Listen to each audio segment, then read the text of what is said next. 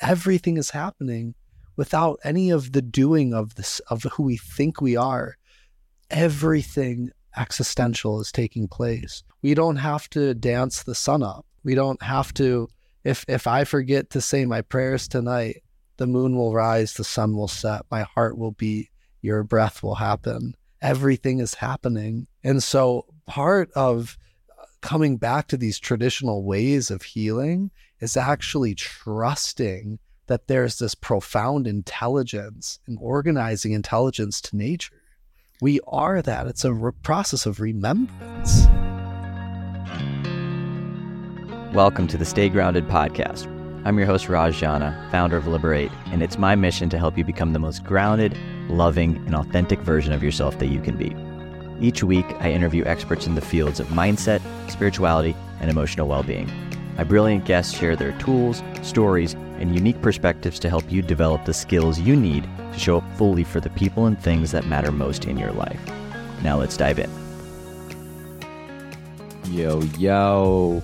What's up, everyone? And welcome to this week's very special episode of Stay Grounded with my dear, dear, dear friend, Dr. Alec Verkuilen Brogan. So Alec, relatively new friend, but we dropped in so deep, so fast.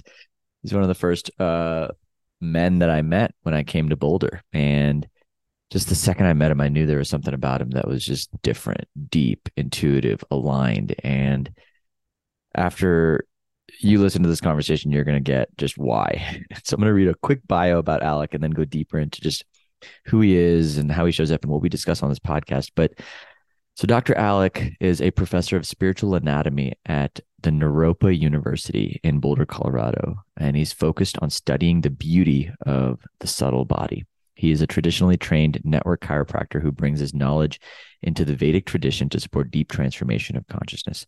Dr. Alec is also the founder of Geometry of Grace, a modern metaphysical framework that uses sacred systems like astrology, tarot, and human design as maps and mirrors for facilitating awakening. He's just such a G. I mean, he spent 15 plus years apprenticing under Sadhguru.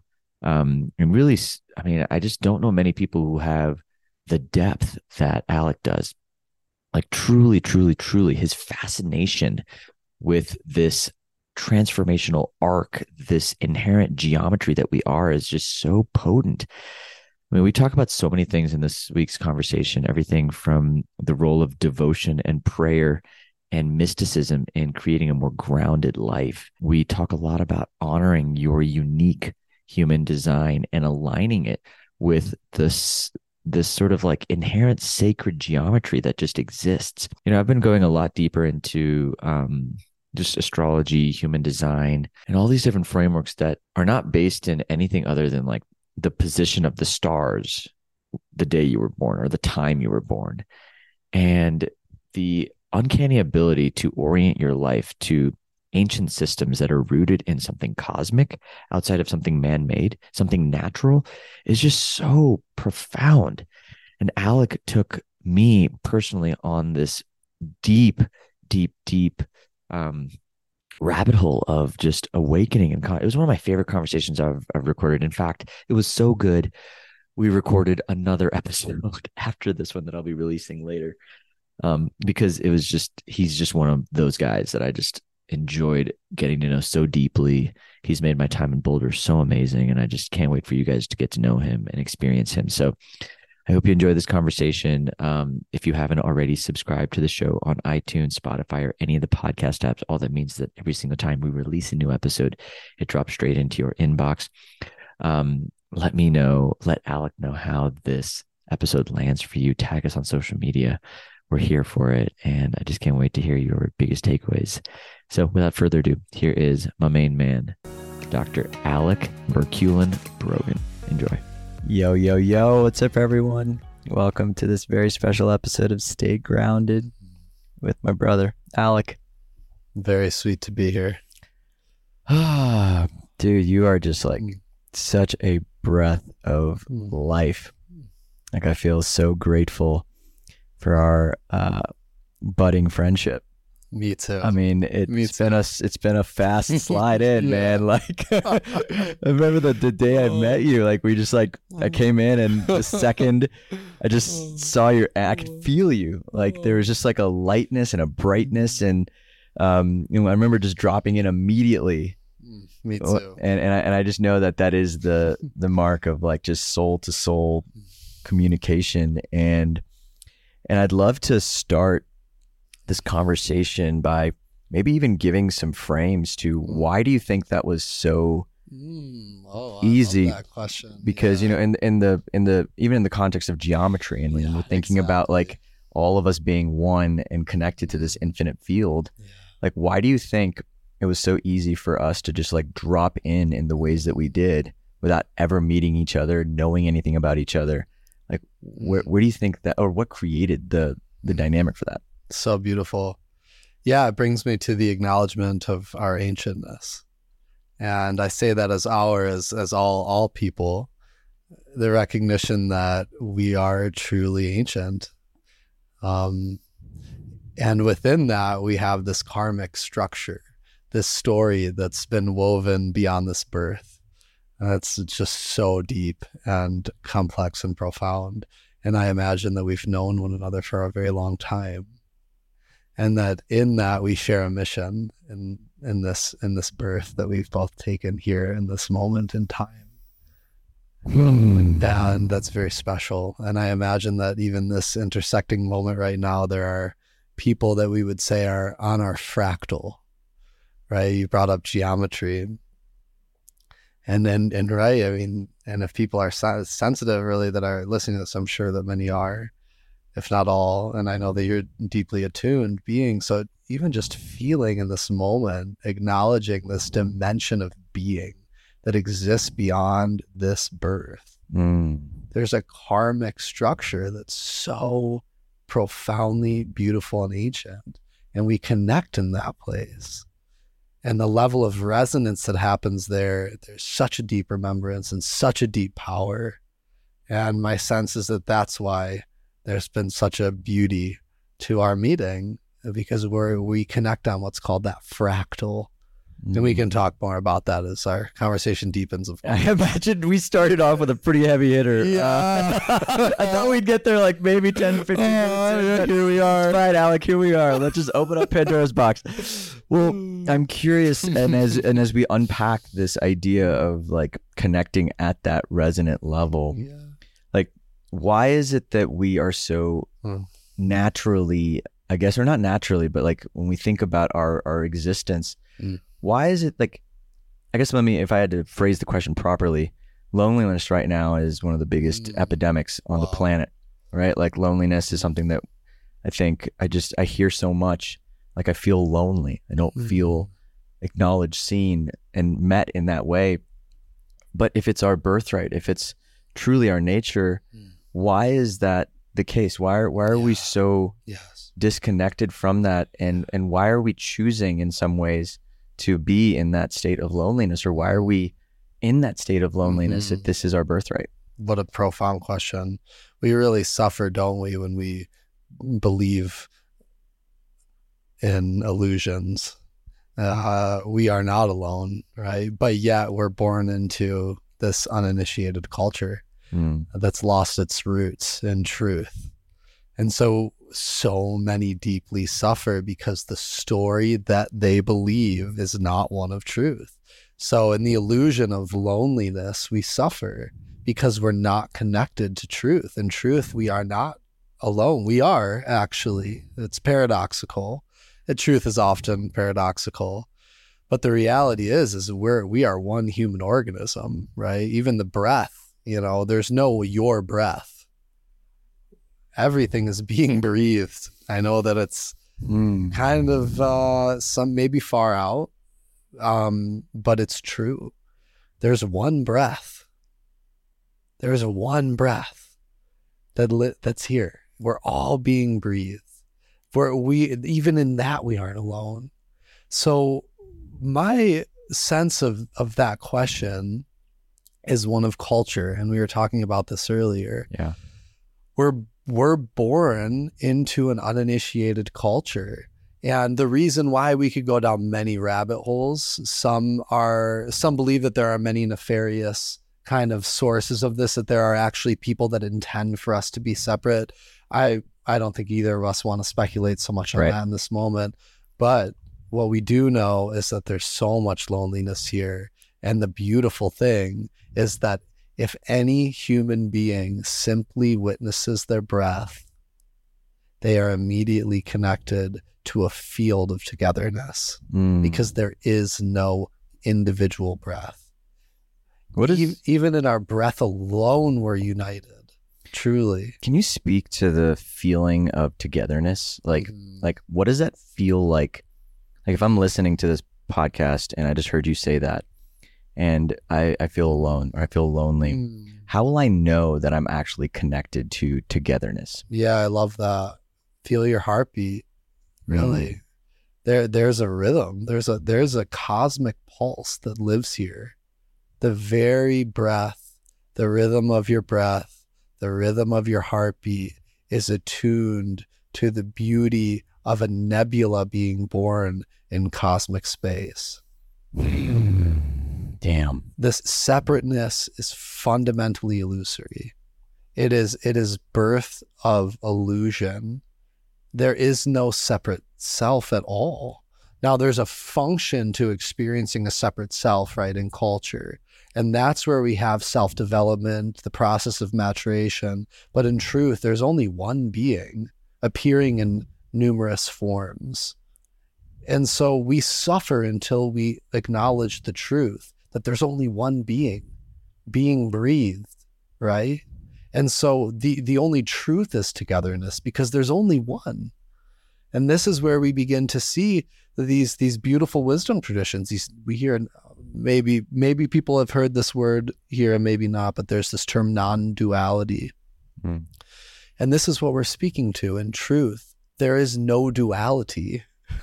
There's one consciousness appearing in multiple forms. So if someone is feeling alone, I feel you deeply. I've felt that too. And the refuge that you have is intrinsic. Life is reminding you right now, notice your heartbeat. Notice the rhythm of your breath. There is one rhythm here. And we heal when we're in right relationship with that. That's really beautiful. We heal when we are in right relation to that rhythm. Yes. And I even think about, like, you know, before I moved to Costa Rica, I was living in downtown San Diego. I was living in like a high-rise concrete jungle, working my butt off and just like being in this state of just constant chaos. Yeah. And I think when I went to Costa Rica, I think the reason why that trip, that experience was so profound for me was because it naturally brought me back into the rhythm of nature. Oh, brother, yes. Like this is why we dance. Like, yeah, right. Like it's like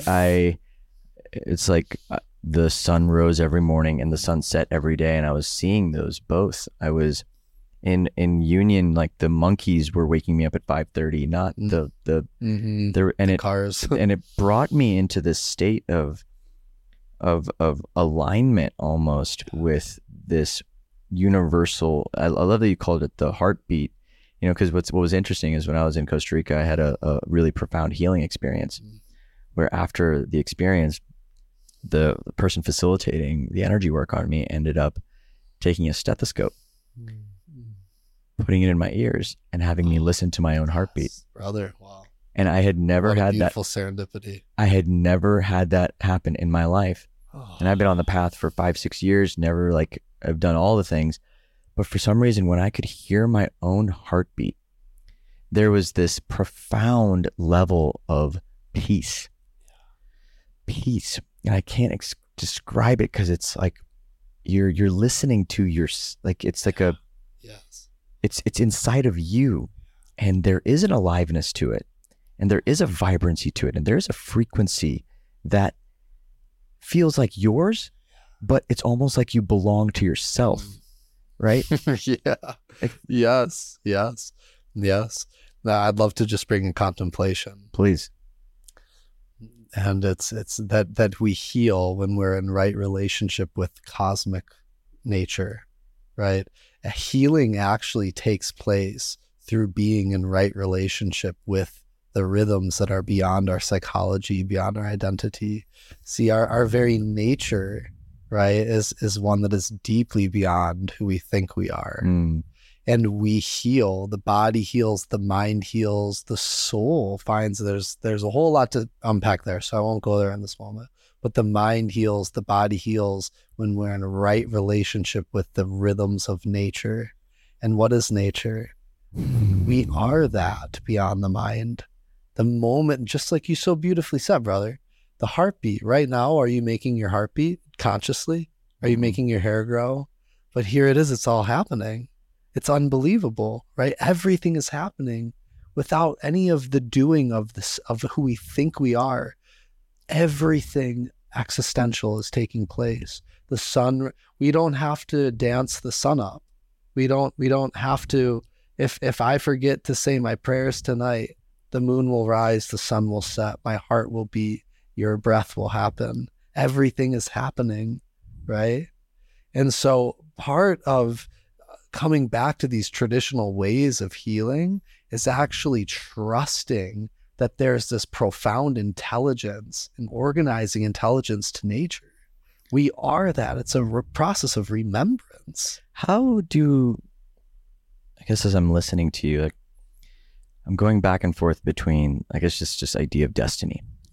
Let's just play destiny, right? Because, it's a big one. Let's just go there. Why not? Yes, we're 15 minutes in. We should go to the deep side. Yes. But like, I guess when I think about this cosmic sacred rhythm that is just happening, and then I look at free will, and I look at the conscious choices we can make, and the agency we have to create anything we desire in our lives. Like, how do we bring both into alignment?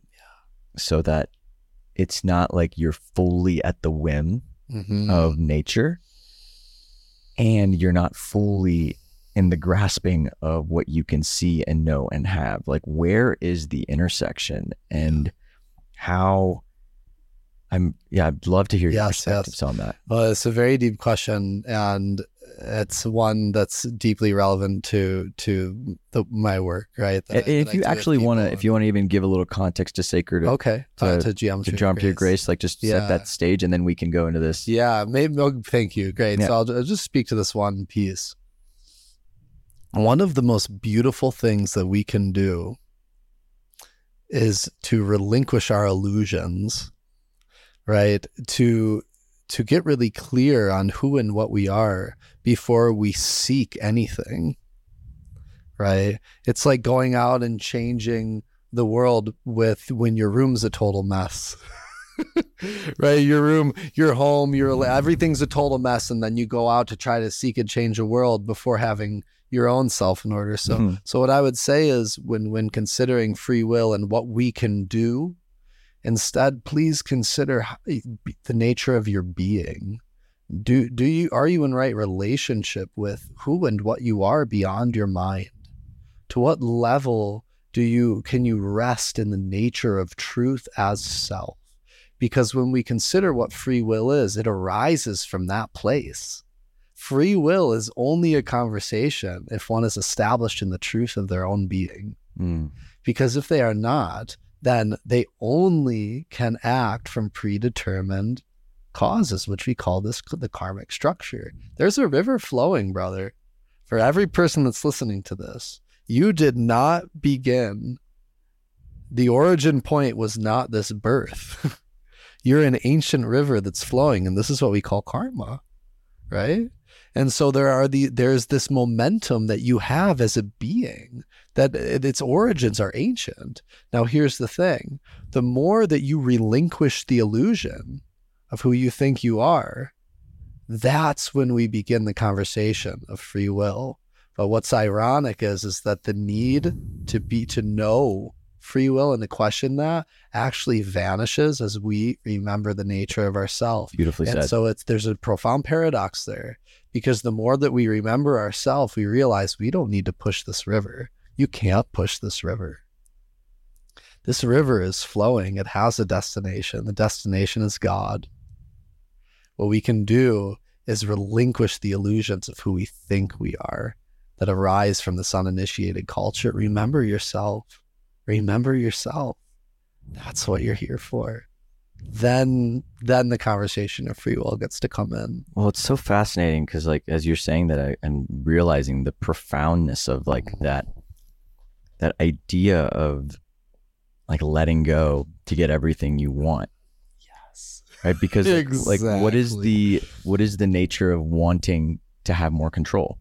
It's so that you can have this nature of certainty, which is like in some way, right? But like when you relinquish control and you replace that foundation with faith, or that foundation with trust, or the direct experience of the truth of being. This is the mystical life. Right. Like when you come into that experience, you are so in alignment with what is that the high almost of that relinquishes the need to, and now don't get me wrong, like I'm still acting, I'm still doing, but it's coming from a place of inspiration instead of motivation in some ways, which is like the motivation to stay safe, the motivation to have certainty. It's like I love it. I would invite everyone, if you aren't familiar with it, to look into and explore the Bhagavad Gita. Mm. Because in the Bhagavad Gita, we could speak for lifetimes about it, but you have Krishna and you have Arjuna. And Krishna reveals himself as God. And Arjuna is this wonderful being. He's this archer. And as fate would have it, he's about to go to war. And he looks out on the field and it's all of his family. And he goes, Krishna, I can't go. What karma will I accrue if I go and kill my own family? And Krishna looks at him and says, what karma will you accrue if you do not? Because this is your path. And what he's saying is Arjuna, this is the way that your river is flowing. Actually, there is no accruing of karma if you are just simply being yourself and not getting in the way with your psychology, with who you think you need to be, simply just being. And I'll just say this last piece. This is called nishkama karma in the Vedic system. And it really means effortless doing, or Wu Wei in Taoism. It's the sense of dharma. It's the sense of purpose. It's the sense of being in right relationship with personal and cosmic geometry. So I have a question that's coming through me right now. Because I hear that. And what if the psychology is telling you to harm? It's a great question. So then, like, how does one distinguish? Because now it's like, and maybe that's the destiny conversation. Yes. The choice points that we get to make, right? Like, how do we maybe distinguish between the voices of dharma and psychology? And how do we learn to kind of write our own compass and align it with dharma instead of confusing dharma with you're speaking psychology? My language. Thank you. That's a perfect question. Our dharma arises as we remember ourselves. Our dharma is innate. Again, the dharma, what we're speaking to is this ancient river of being. That is dharma. That is dharma. So realizing yourself beyond your psychology, that is exactly what Krishna is speaking to Arjuna in that beautiful tale of the Bhagavad Gita. He's saying, don't commit to the illusions of who you think you are. Remember yourself on the level of the existential, right? This ancient river, that's flowing. Remember yourself on that level. So in our world, let's just nip this in the bud. In our world, there's a lot of what's called mental illness. But really, the way that I see this and the way that traditional medicine and a wisdom tradition would see this is that there is an imbalance in the way that the energy is moving. Right? We understand that every being has what's called basic goodness. Right? I teach at this school called Naropa. If people don't know what that is, please look into it. It's a Buddhist-based university here in Boulder, Colorado. And it was founded by a monk named Chogyam Trungpa Rinpoche. And one of his teachings was basic goodness, that every being in their core has this basic goodness, right? And it's actually radically different from what the Western world says. The Western world assumes that there's this pathology, that we need to be saved, that we have this original sin, that there's this inherent badness. Chogyam Trungpa would say, actually, there's inherent goodness that we can take refuge in. So we live in a time where people are looking at blue light until midnight, waking up whenever. We've lost a lot of our principles of beauty, of right relationship, right? There's a lot of distress in our culture.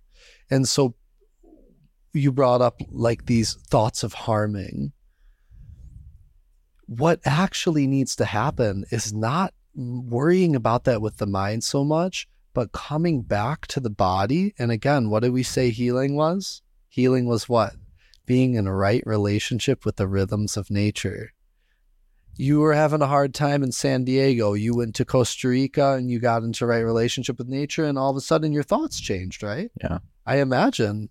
And so what happens if we take someone that's living in a high rise in New York, they haven't seen the sun in a week, and they're having harmful thoughts? I don't mean to be brash, but it's a normal experience for someone to have harmful thoughts when they're so disconnected from the beauty of nature. I guess I was bringing it back to like the Bhagavad Gita. Okay. Like it was more like when Arjuna is looking at two poles of hurting family versus fighting. Oh no, well in the Bhagavad Gita they were the same. That's what, okay, so this is where it's like now there's like there's a choice point of like human versus soul, right? And in those choice points, like maybe this is the great debate. Yeah. This is why the Bhagavad Gita, it's a debate because there is a lot of like interpretation of what is right and what is, you know, for the way you look at it. But I think that's what I'm coming to is like in those types of moments where you could actually see a fork in the road. Right. Yes. Now. Yes. How do you choose? And yes. What are you listening to when yes. you choose? Yes. And what is truth? So let's speak to it from the Geometry of Grace paradigm. Yeah. Because this ultimately is what the Geometry of Grace can offer. Because the reality is most people in our world navigate life from their mind, right? And so one of the sacred systems that Geometry of Grace rests on is the Human Design. If we looked at your Human Design at all? We were supposed to, I think, but we didn't. But I am excited for that. Maybe after this. Yeah. All right. Yeah. It'd be fun to do a live. Maybe another time. Yeah. But one of the things that we see is something called the authority. The Human Design is this beautiful sacred system that shows the way that a being functions in and out consciousness. Now, again, we're speaking of something very deep in a moment, so forgive me for, you know, I'm doing my best to speak of something oceanic in a moment. You're doing great. But there are 9 centers of consciousness that show up in a Human Design, and there's this beautiful way that you can see someone's very particular nature, okay? And we look and we see what's called the authority, and this is what the authority is. The authority is something that someone can attune to within their own life, that if they're in right relationship with that, their entire life will blossom in the most coherent way. I'm a splenic authority. It's beyond the mind. So splenic authority means that there's this intuitive, spontaneous, deep knowing. There's just this innate knowing that's often somatic in its nature. Yeah. Right? And are you a projector? Yeah. Oh, I didn't know this. This is a perfect thing for you to be doing as a projector. That's so wonderful. I love that. That's beautiful. But so for you, it's aesthetic. For me, it's emotional, which is the opposite in many ways, see? Because for me, I exist in this wave. Sometimes I'm up, sometimes I'm down, but it's consistent for me. So if I'm having the most wonderful day ever, right? I'm on top of the world, and you say, hey, Alec, you want to go to the baseball game in a week? Remember, I'm on top of the world, right? And I say, yeah, I'm in. And then I wake up the next day and I'm in the dumps. Well, that's not going to be true for me anymore, maybe, right? And so I'm in this place of like, oh no, I committed to this thing. And so here's what I would do, because my authority is emotional. I would wait. I would say, brother, thank you. I need to feel into my process, and I would get clear. I would feel all the nuances of my process, and then I would opt in when I feel clear. So I'm having a very profound, like realization. Yeah. So if Arjuna had his human design, let's just say he knew his design in the Bhagavad Gita, and he's in that moment, and there's a choice point, and he knew how to access his innate intelligence. Yes. That was his unique design, his unique way of processing something. And if he listened to that, that is the path for him. So brother, you are speaking to something very profound, because here's why. In the Bhagavad Gita, in a way, this is an exoteric expression of one's own journey of spiritual realization. So him being in touch with his authority is him being in communion with Krishna. Because our inner authority is the presence of God as God. That is Krishna. Listening and attuning to yourself as truth is you listening to Krishna. See, Arjuna didn't have his human design, okay, but he had Krishna. That is the human design. That is the ultimate human design. Because Krishna is the embodied divinity. Yeah, totally. So here's the thing, brother, within Geometry of Grace, that's what we're striving to offer someone, because in our time, this is what we have. We have these sacred systems, and we bring to people, this is your nature, your geometry beyond the mind. If you can follow this, your life will blossom in the most coherent way, in the most coherent geometry to get you to your destiny in the most graceful way. Because here's what we say. This is the contemplation. When we are in right relationship with our nature, our geometry, we are in deeper communion in the presence of grace. The more that you are in relationship with the nature of yourself, the deeper you are in relationship and communion with the presence of grace. And the presence of grace is God. It's the transcendent presence that's holding everything. That's the source of breath. The source of the heartbeat that we were speaking to earlier is divinity. That's grace. We can be in relationship with grace when we honor ourselves most deeply. That's the whole thing. That's what Geometry of Grace rests on. So what is...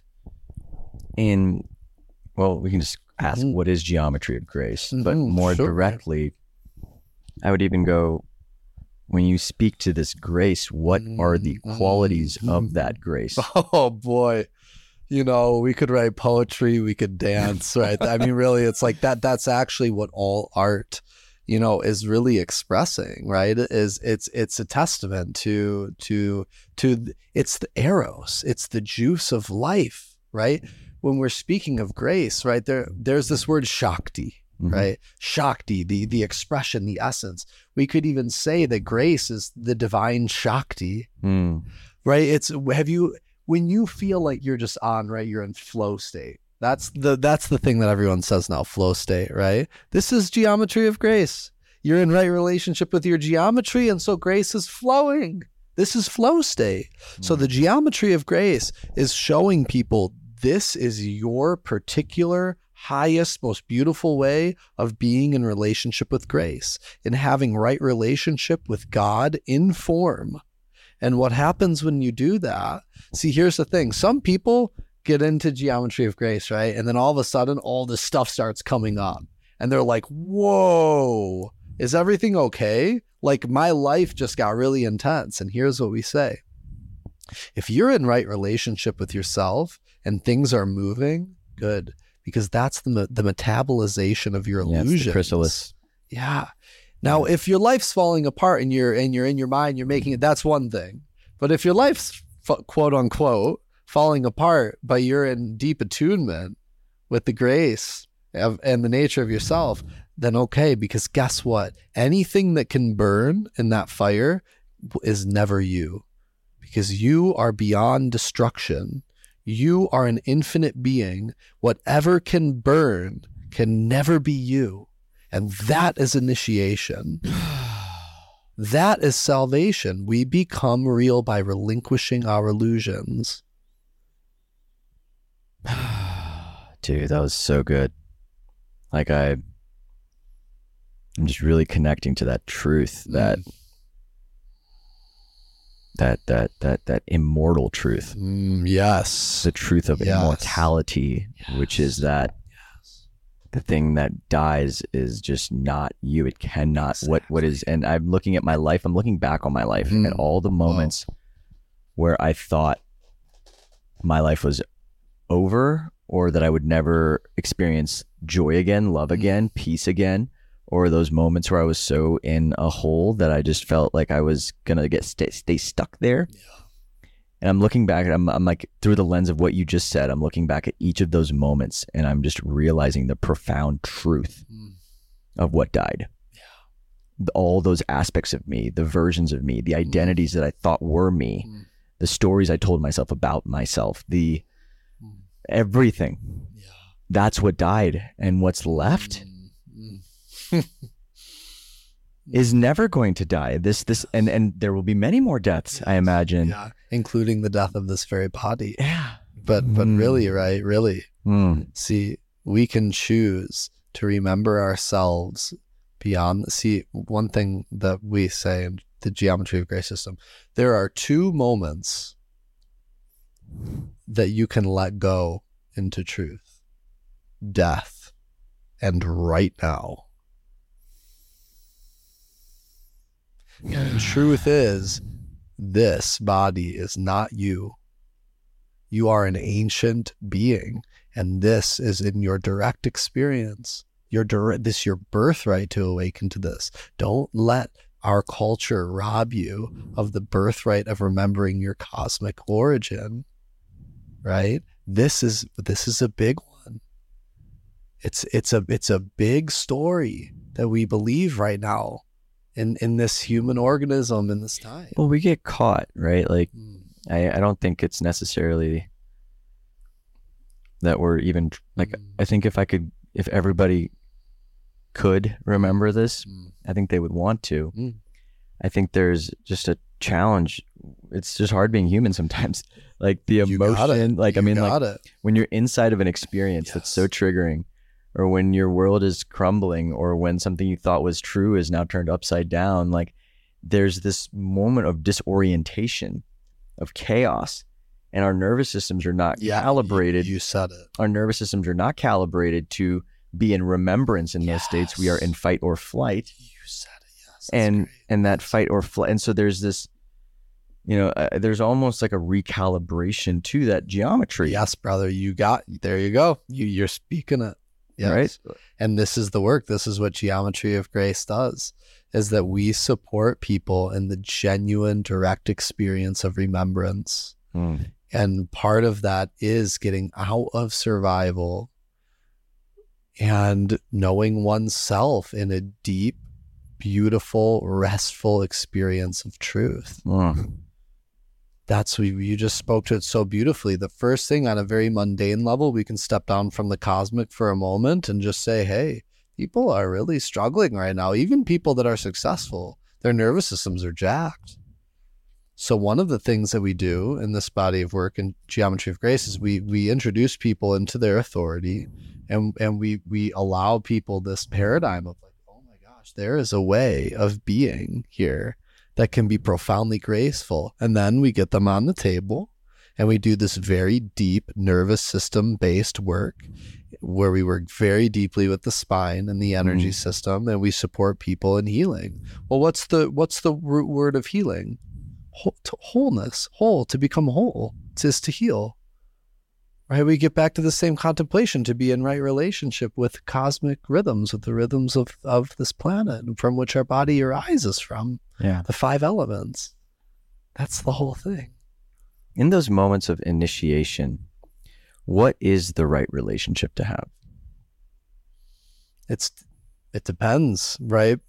However, we can go very source with it, and we would again go back to the authority. Right? And we would say that in any initiation, there's only one door, and it's the remembrance of self beyond the stories of our illusions. That's what any initiation is, whatever form it is. It's bringing us to the truth, bringing us to our very nature. Now, here's something to consider.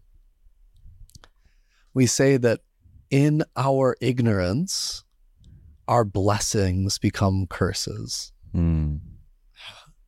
Who hasn't seen that, right? In our ignorance, our blessings become curses. We can give a really mundane example. The person that inherits $1 million, right? And they're in their ignorance and they become cocky and they lose it and they end up worse off. What was a blessing becomes a curse. But here's the thing. In our awareness, our curses become blessings. Beautifully said. Right? This is a foundational principle of Geometry of Grace, because in our awareness, even the most seemingly devastating moments are doors of initiation. Even our curses become blessings in our awakeness. That's so interesting. Like when you use the word awareness in that way, I'm very much brought to a really deep reverence for the word, because my mission is to help people be more aware. Beautiful. Right? That's everything Liberate does. It's about just inspiring more awareness. So amazing. And I'm realizing now, like even the way you just described and used awareness, it's like the awareness is the seed of the soul. The awareness is undying, right? The awareness is the witness. Yes. It is the witness to the experience. Mm-hmm. It is the witness that is looking at this not as you, yes, right, as a greater you, yes, from a greater level of mind, yes. And that is where exactly all the and it's so fascinating, because when I think about us as a society, mindfulness, meditation, these are all concepts that we use, but why do you think it's so hard for people to actually connect those dots? Today, can you be more the dots of just like even the technology of mindfulness being the power of awareness? Because there's a disconnect. It's like, oh, mindfulness is to do this, but like the power of awareness is the power to change your life. Yes. So there's a different frequency. It's not just a mindfulness app. Yes. It's like there's a different, there's a depth to the technology that I think we are missing as a culture. I would say so. And that's what I'm trying to like unpack right now, which is like, what the fuck? Yeah. Totally. Well, it's interesting, right? We can look at this from so many different levels, but because we're speaking to these more Vedic traditions all night, we can bring them in where we have these, what are called the gunas, or we could even say like the modes of nature. We have tamas, rajas, and sattva. Okay. Tamas represents that which is heavy, that which is ignorant. Okay. Rajas represents that which is changing and striving towards, right? It's very active. And sattva is balanced. It's the balance, right? It's the truth. It's just that which is in its balance, nature in its balance. So what happens is that people go from ignorant tamas to rajas. Tamas leads to rajas, rajas leads to tamas. And that's in our world. You see drug addiction, you see addiction to many things. We don't need to go into all of them, but and here's the thing. People go, and then what? Oof. And then they get it up and they go again. So here's the thing. So what's the answer? Right, we're talking about awareness, and what I love about it's not just awareness; it's just a word. But what we're really speaking to is the juice of life, grace, the depth, divinity. But here's the thing, brother. So, what's the answer? The answer is many things, but it can be prayer, it can be service, it can be losing the self that you think you are into serving another being's life and beauty. It could be growing a garden and witnessing nature grow in the beauty that she is. It can be studying the sacred system. It could be hugging your mother. It could be loving your child. It's taking part in truth and beauty. That is sattva. That is awareness. That's living meditation and prayer. Because guess what? If you live that way and you sit and close your eyes and breathe, brother, guess what happens? Meditation. You don't need anything. If you live a prayerful, graceful life and you sit, you're in meditation. Your life is meditation. It's a way of being. You mentioned something at dinner, which was about, there's so many people that are saying the words, but the words are not alive within them. Right. And I think that's what you're beautifully describing, which is the aliveness of the word, the concept, right? There's a theoretical concept to all of this. And then there's the aliveness of the words. And it becomes alive through our own revelation. Like this, what you're sharing is alive because of your revelation, brother. It's our own spiritual path in life that what we share carries life, right? That for instance, with Geometry of Grace, when I witnessed just to name this, Geometry of Grace is a body of work that many people are holding. And when I witness someone that's carrying Geometry of Grace, right, that's studying, and they speak about it, and I can feel their life and heart and path in those words, their soul is animating those words, brother. It's the system is alive because that person that's practicing it has taken that path and awakened and healed, right? So when they share it, it's a living transmission. It's alive. It's so profound. And so it's true. It's sad. What happens is people start, oh, meditation, come sit. And it's like, well, okay. But then you go sit with someone that's a really on fire and awake. And boy, your spine will light up. Mm-hmm. The cells in your body will tingle because there is life raging in that person. That person knows this body will die. The moment is now. This moment is holy. Mm. Oh, so good, dude. Oh, it's man. River just gushing. It's so good. I'm like, yeah, I'm just really connected to my own aliveness right now. Yeah, like, brother. Like we're fucking doing it. And we're doing it. And thanks to the gift and the fruits of your life and your awakening and your path, that's why we're here. Yeah. Because you've shown up for these initiations. Mm. How profound. I mean, the way I have been coming to it is like, initially I thought that the path of personal growth was a choice. Mm. And then I realized it was just life. And yes, we always have a choice, but it almost feels like this is the choiceless choice now. Yeah, like, now and yes. It is the choiceless choice. Like when something challenging shows up, there is no like, this is how I have to act. There is just one path. Yes. And that is to allow. It is to devote. It is to be in right union with the experience and not cheat myself of the lesson, the profound levels of awakening and awareness that is present when we allow ourselves to just not have the choice. And here we are back to where we started. The paradox of free will. And the more awake we become, the more mysterious life gets. Mm. Right? That's one of the foundational contemplations of the Geometry of Grace. The more awake we are, the more mysterious life becomes. And as you just so beautifully spoke to, brother, at some point, there's no choice, right?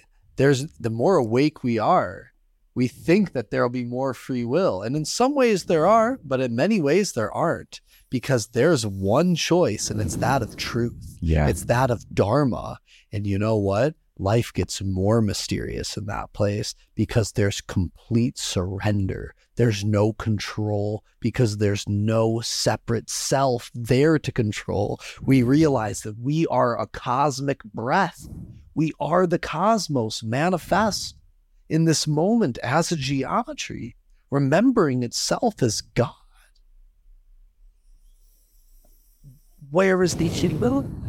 It's thy will. It's my will. Well, here's the thing, there is free will. And absolutely. when we do not listen and when we go against, yes. When we go against the capital T truth, you got it. It is so painful. Oh. And I've realized this, like in the beginning, my heart hurts even just, when I first started down my path, like I could easily not follow my truth because I was so disconnected from. And now that I've said so much yes to the capital T truth, It's a hard fall. It is. It hurts. And it's like, there's a level of like you just, there's an integrity piece. Yeah. Like you're out of integrity with the deepest parts of you. And maybe that's why, and if I even, you know, I'm having an awareness, like maybe this is why most people don't want to wake up. Yeah. Because the level of, yes. I think being naive to that capital T truth is in a lot of ways less painful than knowing the capital T truth and not following it. Yes. Yeah. So, and here's the age old saying that's so ridiculous, isn't it? Ignorance is bliss. Bullshit. Awakeness is bliss, but the path to that is a treacherous one. And that's the thing, right? That's the thing. Ignorance is not bliss, right? Awareness is bliss, but the path from ignorance to awareness is not one of bliss often. There are moments of experiencing our true nature and awareness that there are moments of bliss on the path of awakening. But the thing is, remember, to become real is to relinquish our illusions. To become aware is to burn what is not true. And all of those things that are burning are things that we thought we were. It's brutal, but ignorance is not bliss. Awareness is bliss. Mm-hmm. Just the path to get there is a treacherous one. And this is why it's so important to have friends and people on the path. Like, you know, like I feel so lucky and grateful just for so many human beings who have entered into, like, you know, like, it's like you really, it's so hard. And that's partially what I'm hoping even this podcast can be for others, you know, like, it's like, it's so alone when you're on the path and you're making changes and just knowing, if you're listening and you're on a path and you're just feeling alone, just know that, you know, this is, we're here, we're all doing this and there's a heartbeat that's present all around us and we're all connected to it and we're all waking up. And we're all waking up in our own speed, in our own ways, to our own challenges, but that doesn't change the universal heartbeat. That heartbeat of just remembrance and I heartbeat of remembrance, so beautiful. Nice. Yeah. Poetic. Very much so. Very much so. So We've gone in so many directions. Like, this has been such a fun ride, bro. I knew this was going to be just like such a ride with you. Like, I just had this feeling that we were going to have a beautiful experience. And I'm one, just thank you for just being, for being who you are, how you are, the way you are. The second I met you, I just knew that there was, a depth of playfulness that I know can only exist. That can only exist on the other side of deep, profound connectedness. And so, I love you, brother. And, I would love to paint a little more of color around the geometry of grace. If anybody listening here now is like curious, interested, and is like, okay, like I feel like this medicine, this way of thinking is a path that I want to explore. How can they? And maybe you can even give a little more context to just, because I think we sprinkled a little bit of like, what is the geometry of grace and its philosophies, it's healing, it's this and that, but maybe just like a succinct, like kind of bringing it home. And then how can individuals who are curious or interested or wanting a deeper experience of it, how can they experience it? Yeah, thank you. Well, the way that they can experience it is to, you can go to geometryofgrace.com and you can email geometryofgrace@gmail.com. And you would work with a trained practitioner that has gone through the training and takes people through really beautiful, deeply held processes. The geometry of grace itself is an ocean to explore and express. So I will do my best.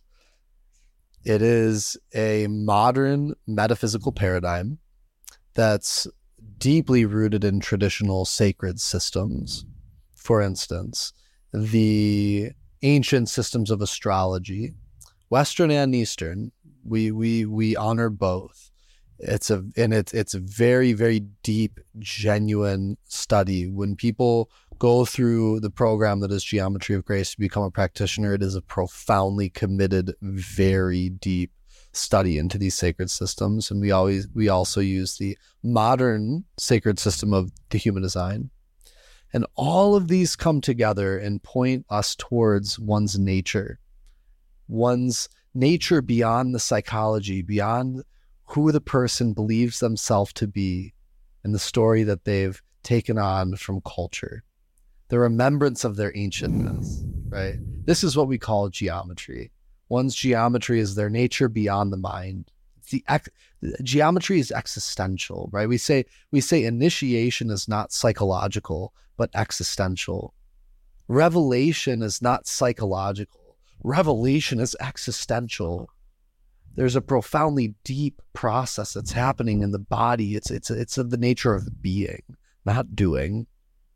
So the Geometry of Grace takes these sacred systems and we say these are the maps of consciousness. But have you ever heard, don't mistake the map for the territory? Mm-hmm. Well, we don't. We take these maps and there are these beautiful reflections of one's nature, but the territory is the body. And that's where the Geometry of Grace has a very deep and beautiful healing modality called agrahana that is a profound system that comes from a deep space of listening. We see the body as a microcosmic expression of the cosmos. And it's supporting someone to go through a very deep awakening process in our culture in a way that is beautiful and graceful. And I think I'll leave it at that because the truth is it's such a deep process that if people genuinely are curious, it's worth it to reach out and spend a little more time exploring and remaining open, because it really is offering a new paradigm.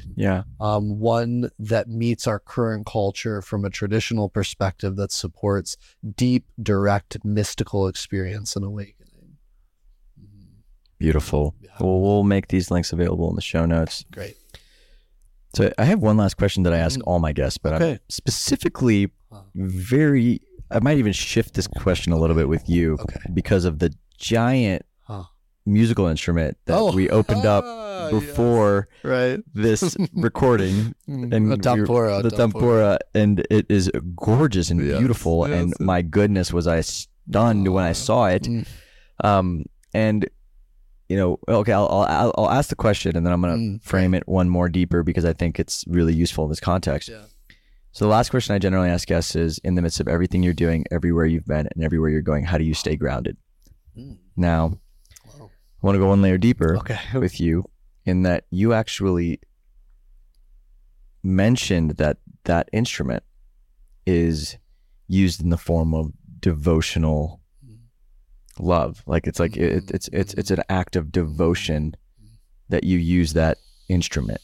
And so I'm very curious if you can answer this in a way that captures the, maybe obviously not the specifics of the of the practice, because that's very private and that's yours, and maybe capture the energy of what it is that you are evoking in the morning when you do your practice. Like what is it that you are actually serenading or calling in or devoting to? So the truth is that it depends, because I do different, there's a word that we should define here, sadhana. So the word sadhana, we can translate it to deep, intentional, reverent, spiritual practice. And so what keeps me grounded is that. I'm 35 years old. Since I was about 18, I've had a largely unbroken sadhana, so for 17 years. Wow. Now, it's not to say I've been perfect. There have been times in my life where I haven't practiced every day, but largely in my life, I've had 17 years of unbroken sadhana. Mm. That is what allows me to hold the work that I do and the people that I hold in the way that I do. And in my experience, that's why life trusts me as it does, is because I can't see it here, but I show up at my altar every day. We're sitting in front of my altar right now, and I practice and I pray and I'm in meditation. Now my Guruji, his name is Sadhguru Jaggi Vasudev. Which is crazy to me. Yeah. I just, when you told me that, I was kind of blown away because Sadhguru is truly my father would lose it. Wow. You know, wow. I'd love to talk to your father sometime about it. He's such a fan. Both my parents are just such big, they truly do appreciate Sadhguru. So yeah. I met him when I was just turning 19 and, somewhere around there. And he just radically changed my life. Totally. And so since then I've been in the practices that he initiated me into. And now there's another lineage that I study with and practice, which is Jyotish. Jyotisha, meaning the divine study of light science. This is Vedic astrology. And there are different deities that I work with mantra, yantra. I have different devotional practices where I enter deep spaces of prayer and meditation and direct mystical experience, and I deepen my relationship with different forms of God and goddess, and then I bring that to the work that I do, and I do my best to be a conduit of that divinity in the human world. And so that instrument that I got is a tempura. There are only four notes and, there are only four strings, excuse me. So there's really two notes. And it drones the primordial om. Da, da, da, da, da, da, da, da. It just drones that. And you go into this deep space of meditation and then you sing. And you sing to a particular form of divinity, and you offer that prayer, and if you're lucky, that presence shows up, and you learn. And what's learned in those moments are not things learned in a book, and those are ancient, timeless dimensions of nature and life that reveal themselves through our reverence. And that's how I begin every day. Dude, it's so inspiring. I'm really just thank you for sharing that and for inspiring that. I feel like I've kind of been disconnected from my sadhana in some ways, and I have a consistent one lately, but it isn't as, I think, devotionally connected. Totally. There's a fast, a speed that I'm going, instead of it being a slower, priority. And I'm just really appreciating that reminder. And I think overall, man, I'm just really appreciating you as a dude. You've just got such a dude. You're that dude. You're just you're so. I just love the depth with the true. You're also just a bro. Yeah, totally. A complete bro. Totally. That's such a vibe, and it's a bridge. It's such a vibe, and I'm so about it. And I just love that we're homies. I love that we're brothers, and. Me too. I'm so grateful that I love that's how we're ending. It's perfect ending. I'm just loving it, man. So, so good. But everybody, that's a wrap of this week's episode of Stay Grounded. Yes. I'm your host, Raj. This is your new friend, Alec. Hello. And from us, Stay Grounded. Stay grounded. We'll chat soon. Thanks for tuning into this week's episode of Stay Grounded. No matter where you're from or what you're going through, I hope it helps you remember just how incredible you are and have always been. If you're on a path of emotional healing or self-discovery and would like to learn how Liberate can support your journey, head to www.rajjanna.com/liberate, that is L-I-B-E-R-8, to learn more about our current group programs and one-on-one offerings. I love you guys, and I'll see you next week.